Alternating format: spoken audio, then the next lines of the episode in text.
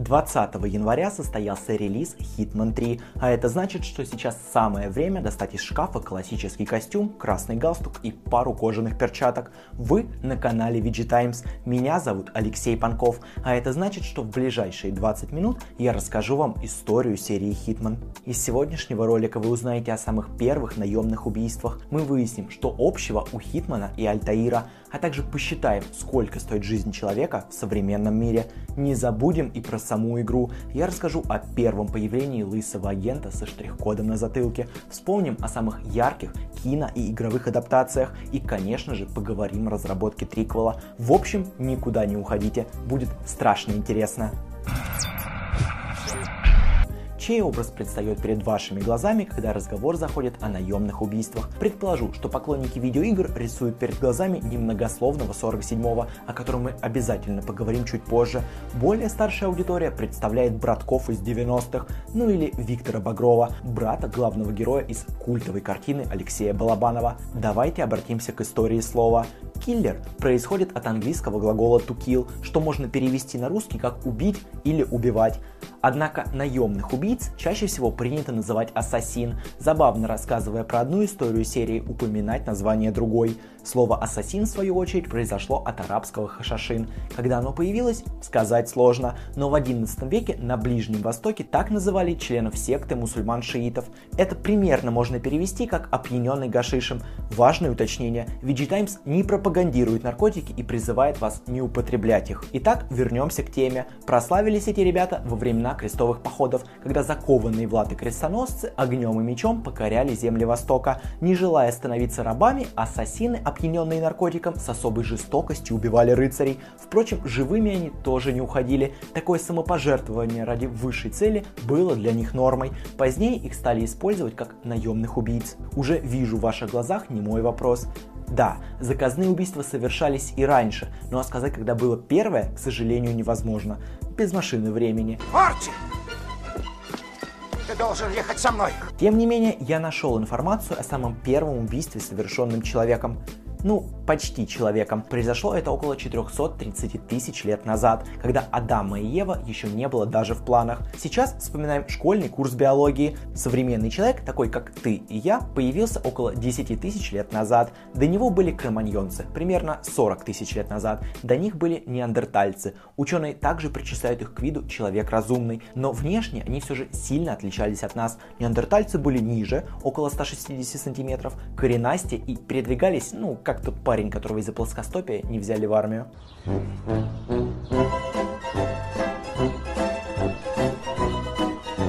Произошло убийство на территории современной Испании. Непонятно, что они там не поделили. Море, фрукты, живи и радуйся. Да только один решил подправить лицо соплеменнику орудием труда, но силу не рассчитал и, проломив череп, отправил его к праотцам. А что в России? Когда первое заказное убийство было у нас? В 1015 году Святополк, сын князя Владимира, да, того самого, что крестил Русь, заказал своих братьев Бориса и Глеба. На задание он отправил вышегородских бояр. Те, конечно, с заданием справились, но вот сколько попросили за устранение, история умалчивает. Поговорим немного про оружие. Чемоданов, преследующих цель, у древних киллеров, к сожалению, не было, поэтому приходилось пользоваться тем, что было под рукой. В ход шли камни и дубинки. Кто побогаче, мог позволить себе каменный топор или молот. Если подобраться к цели было невозможно, могли воспользоваться луком или копьем, но шансов на успех в таком случае было гораздо меньше. Но глупо предполагать, что первые ассасины были людьми недалекими и ничем, кроме грубой силы, не пользовались. Если играли в первую часть Хитмана 2016 2016 года, то наверняка помните, что одну из целей в японской клинике можно было устранить с помощью суши из рыбы фугу. Древние киллеры тоже пользовались нечто подобным. Например, могли подлить в пищу жертве змеиного яду. Был и более филигранный способ передать жертве несколько горшков, в одном из которых были ядовитые скорпионы или пауки. Таким образом, подозрение отводилось не только от заказчика, но и от исполнителя. Со временем каменное оружие заменили железные ножи и стилеты, а к середине 11 века человечество изобрело порох, и мир захлестнула волна смертей если бы он попал в Европу. К счастью, на территории Старого Света он оказался лишь ближе к концу 13 столетия, так что местным наемникам приходилось пользоваться более традиционными способами. Тем временем жизнь в Европе текла своим чередом. Завоевания близлежащих стран сменялись чумными эпидемиями, а им на смену приходили инквизиция и регулярные казни. Но профессия наемного убийцы продолжала жить. Чаще всего в качестве оружия использовались кинжалы и мечи. На дальних дистанциях могли применять арбалеты и луки, которые могли поражать цель на расстоянии до 180 метров и даже пробивали самые прочные латы. Жертвами чаще всего становились знатные вельможи. Не забывали и про более изящное оружие. В основном им пользовались итальянские наемники. Они подливали жертве в вино мышьяк или черемицу. Если жертвой оказывался Григорий Распутин, в таком случае могли использовать удавку, ну или обычный нож. В 16 веке на смену холодному оружию приходит пороховое. Нет, естественно, его использовали раньше, но с появлением малогабаритных образцов применять его стало гораздо удобнее. Самым распространенным нарезным оружием были пищали и аркебуза. Правда, пули в них приходилось вгонять молотком, а вот в середине 16 века итальянский мастер Камил Вителли изобрел пистолет. После появления этого огнестрела киллеры стали применять именно его, чем и продолжают заниматься по сегодняшний день. Конце давайте посчитаем, сколько наш лысый профессионал тратит на расходники перед каждым делом. Начнем с оружия. Пистолет около 500 долларов, снайперская винтовка Тут уже цена гораздо приличнее, около 10 тысяч вечно зеленых. Паспорт страны, в которую отправляется агент. Европа в среднем 600 долларов, Канада около 700 долларов, Великобритания чуть больше, примерно 750. Паспорт гражданина США стоит на черном рынке столько же. За сам заказ профессиональные киллеры в среднем берут от 50 до 100 тысяч долларов. Конечно, сказать, насколько эти цифры являются реальными, достаточно сложно. Опять же, если мы говорим не про вашего соседа, условного дядю Васю, который за 20 тысяч отправит вашего недруга в мир иной. Во всяком случае, Tor или любой иной веб-браузер, позволяющий заглянуть на темную сторону интернета, говорит именно о таких значениях. Я не буду рассказывать о процедуре оформления заказа, иначе YouTube заблокирует это видео. Просто знайте, что это не сложнее, чем заказать курьера с продуктами на дом с мрачной частью закончили. Давайте поговорим об игре. О мужике со штрих-кодом на голове слышал каждый любитель шутеров и боевиков. Да уберите прилучного, не о нем сейчас речь. Да, так лучше, спасибо. Но где наш киллер засветился впервые? Книги, впоследствии переродившиеся в кинофраншизу, как это было с Бондом. Игра, впоследствии давшая жизнь фильмам, как в случае с Ассасином. А может быть 47-й появлялся в качестве камео в различных проектах и лишь спустя много лет таки заслужил право на собственную вселенную. Поставьте здесь видео на паузу и напишите в комментариях ваш вариант. Я подожду. Написали?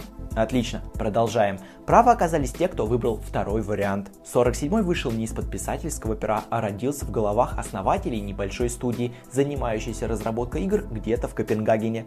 Да, это была IO Interactive, а происходило все более 20 лет назад, в 1998 году. Тогда еще никому неизвестные ребята задумали создать свой собственный шутер без лишнего и пафоса и спецэффектов, просто потренироваться. Якоб Андерсон, руководитель проекта, говорил, что они ориентировались на фильм фильма Джона Ву. Изначально Hitman должен был стать простым и быстрым в разработке шутером. Изначально Hitman должен был стать простым и быстрым в разработке шутером. Мы хотели доказать способность команды выпустить игру. Также разработчики заметили датского актера Дэвида Бейтсона. Изначально от него требовался только голос, но его внешность показалась ребятам из IO настолько колоритной, что было принято решение использовать ее. Подожди, а как же клонирование 47-я хромосома и все тому подобное? Hitman же вообще не человек.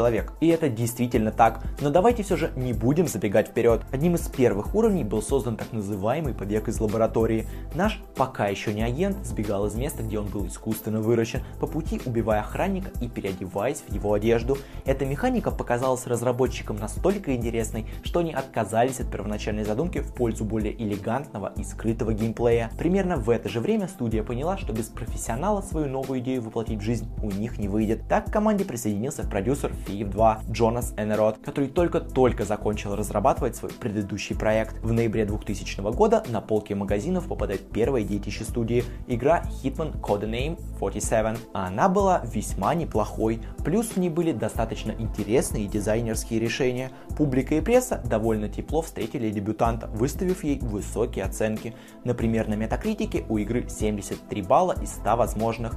Слову, некоторые СМИ, поделившиеся своими отрицательными впечатлениями, уже закрылись, а серия продолжает жить. Буквально несколько слов про рождение 47-го. В 50-е годы пятеро разных человек из разных уголков мира служили вместе во французском легионе. Отто Вальфранк Ортмайер, Ли Хонг, Пабло Очао, Франц Фукс и Аркадий Егоров. После окончания службы первый открыл психологическую лечебницу в Румынии, где проводил эксперименты, связанные с генетикой. Целью ученого было создать идеального солдата. Для этого пятеро бывших сослуживцев пожертвовали свой генетический материал.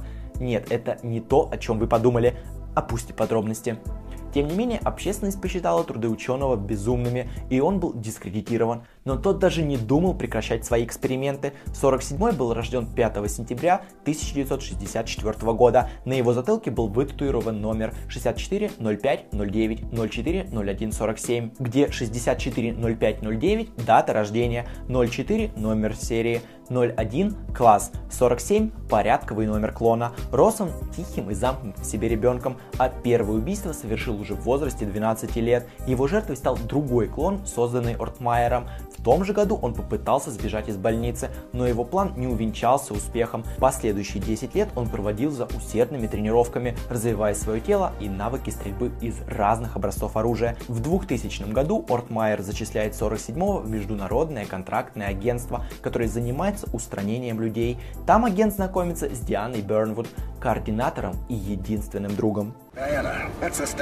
Геймплейно игра представляет из себя стелс-шутер на 27 заданий эпизодов, где каждое убийство проходило в уникальной локации, Отдельно игровое сообщество отметило изящество 47-го. Игра жестко наказывала любителей пострелять, что твой Рэмбо в лучшие годы. Патронов было до ужаса мало, а вот врагов на звуки выстрелов сбегалось очень много. Зато любителей постелсить игра всячески поощряла, даря уникальные способы убийства. Задушить жертву удавкой или подсыпать яд, прикинуться обслуживающим персоналом и засунуть перо под ребро. Да без проблем. Но были и отрицательные стороны. На миссиях отсутствовали чекпоинты, а геймеры в прямом смысле выли от запредельной сложности. Кстати, именно в этой игре 47-й встречался со своими пятью отцами. Думаю, говорить, что после их встречи в живых не остался никто, будет лишним. В ответ на критику разработчики игры решили не отмалчиваться и объяснили такое большое количество трудностей.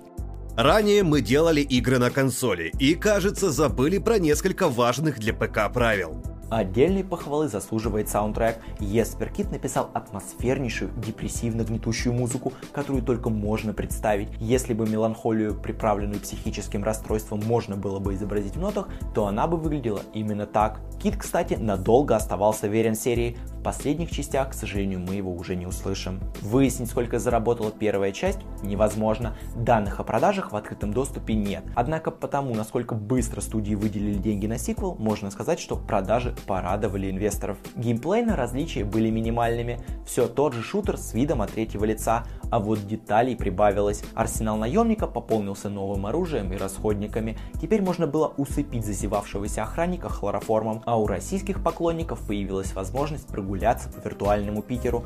Клюквы, конечно, было предостаточно, но за отсылку спасибо. Кстати, именно про этот уровень мы писали в одном из наших материалов. Ссылка в описании. А что по сюжету? В конце первой части 47-й становился послушником монастыря где-то на Сицилии, занимался садом и пытался построить гармонию внутри себя. Но так продолжалось недолго. Местная мафия похитила настоятеля, отца Витторио. Пожалуйста, давайте обойдемся без шуток про Скалетту. И нашему агенту не остается ничего, кроме как вновь примерить знаменитый костюм, а также достать из тайника пару верных пистолетов. Кстати, именно в этой части появилась так называемая оценка прохождения. По итогу каждого уровня перед вами высвечивалось окно с рейтингом. Следующую часть, Hitman Contracts, пожалуй, пропустим, так как в ней не было ничего особо интересного. Желающие с этим поспорить, добро пожаловать в комментарии. Но по-настоящему народной стала следующая часть Hitman Blood Money. Многие фанаты до сих пор считают ее лучшей частью в серии. К 2006-му студию купило издательство Eidos, и у разработчиков появился значительный бюджет и, что гораздо более важно, время на реализацию всех своих задумок. Теперь жертву можно было не только устранить выстрелом в голову или придушить подушкой, а, например, подстроить несчастный случай или создать иллюзию самоубийства. Такой уровень детализации не под силу даже многим современным современным стелс-экшеном. Дальше в истории студии наступила черная полоса. Square Enix выкупила Eidos вместе со всеми студиями и в последующих играх сделала акцент на личности агентства, В Hitman Absolution они совсем забыли проработать уровни, прежних уникальных убийств и прочих фич стало в разы меньше. А вот следующая часть стала первой в новейшей истории агента. Разработчики отказались от привычных комплексных частей, превратив историю в 47-го в сериал. Новый эпизод, новый контракт. События первого разворачиваются в 2019 через 7 лет после событий Absolution. Париж, модный показ, тайная сделка богачей. Думаю, вы это знаете гораздо лучше меня. Второй эпизод вышел спустя несколько лет и практически ничем не отличался от своего предшественника. Впрочем, хорошие продажи дали старт третьему сезону, с которого мы и начали этот разговор. Что касается киноадаптаций, то их всего две. Но поверьте, они не заслуживают вашего внимания. Первая вышла в 2007, а вторая в 2015. К сожалению, ни первый, ни второй фильмы не пришлись по вкусу зрителям. В фильме «Хитман» российского зрителя взбесило обилие клюквы, а в «Агенте 47» напрочь отсутствовал сюжет. Точнее, чисто номинально он, конечно, был, но фактически большую часть экранного времени занимал экшен, экшен и еще раз экшен. Никакого знакомства с внутренним миром героев, никакой атмосферности. Да и говорить о каком-то кассовом уме абсолютно лишнее. При бюджете в 24 миллиона первый фильм заработал менее 40, а второй при затратах в 35 окупился чуть более чем в два раза. Вот таким получился сегодняшний рассказ об агенте 47. Надеюсь вас, как и меня, удивили некоторые детали его биографии. На сегодня это все. Как всегда, подписывайтесь на канал, ставьте лайки и увидимся на VG Times.